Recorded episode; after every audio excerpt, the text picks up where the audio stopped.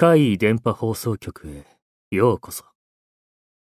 今回のお話は、こちらです。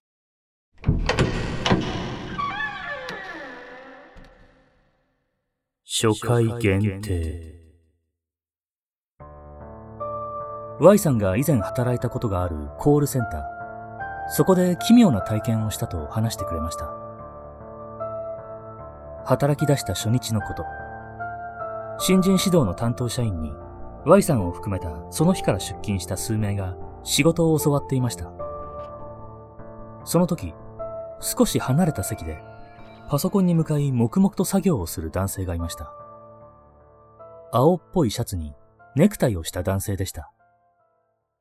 Y さんたちが今いる場所は新人指導のために通常の業務をしているスタッフたちとは少し離れた場所です。一人だけ場違いにも見えるこの男性は、きっとベテラン社員なんだろうと思いました。このコールセンターは制服がなく、就業時の服装は自由です。Y さん自身も、見渡す限り他のスタッフたちも、全員私服です。一般の会社員のような、スーツっぽい服装の男性でしたから、偉い立場の社員だと考えたのでしょうね。Y さんがそのコールセンターに何度か出勤し、休憩中に他のスタッフたちと気さくにおしゃべりをするようになったある日。Y さんは初日に見た、あの青いシャツの男性の話題を出しました。そういえばあの人、一度しか見ていない。本部の偉い人とかなんですかねというふうに先輩スタッフたちに尋ねました。すると先輩たちは少し驚いたように、やっぱり見たんだ。と言いました。そしてあの男性は、出勤初日にしか見えない。と言うんです。初日にしか見えない？新人の初日だけ様子を見に来た偉い人なのかと思ったら、そうではないと。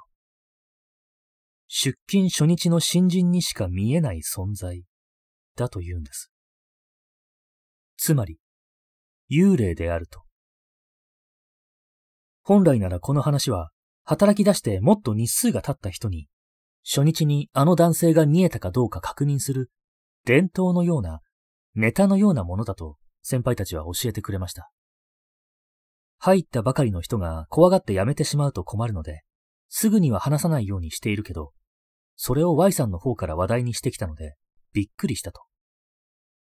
人より社交的な Y さんでしたから、それで辞めることもなく、むしろその話に興味を持ったのですが、本当に先輩たちの言った通りだったんです。入れ替わりの激しい職場だったので、Y さんと同時に入った人はかなり辞めてしまいましたが、それ以降に入った人たちの何人かが、見ているんです。あの青いシャツの男性を。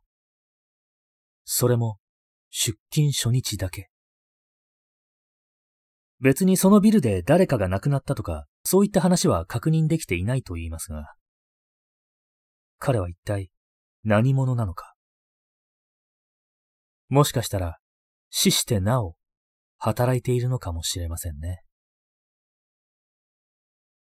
それからこんな話も聞かせてもらいました。看護師の S さんが、ある大きな病院で働くことになったとき、建物の作りや病室、シフト、薬品の保管場所など、とにかく覚えることが多くて大変だったそうです。初日から忙しく病院内を行き来していた S さんがとてもよく覚えていたのは、ナースステーションにいた、ある看護師。とても体の大きい人で、その見た目のインパクトもさることながら、よくあのサイズの制服があるな。さすがは大病院。と感心したので、はっきり覚えていたんです。仕事にも多少慣れてきたある日、初日に見た大きな看護師さんを思い出して、同僚たちに尋ねてみると、自分も初日にナースステーションで見たという人はいましたが、それ以降は見ていないと。先輩の看護師に何気なく話をすると、その話はするな、と注意されてしまいました。なんだかみんな、この話には触れたくないような雰囲気なんです。どうやらあの看護師は、出勤表に名前も載らない、存在しない人だということが分かりました。でも、ここは病院ですからね。多くの人が亡くなったり、それに関係すると思われる霊障や幽霊を見たなんて話も当然あります。誰もいない病室からのナースコールも珍しくはありません。そういう話題が日常で出ないわけではないのですが、やはり初日に見たナースステーションの大きな看護師、あの話題だけはタブー視されているようだと S さんは話してくれました。どちらも初回限定、新人さんにだけ見える幽霊ということなんでしょうね。でも、コールセンターの青いシャツの男性は、スタッフたちから話のネタにされている。方やナースステーションの大きな看護師は、話題を出すのもタブー。これには一体、どういう違いがあるんでしょうね。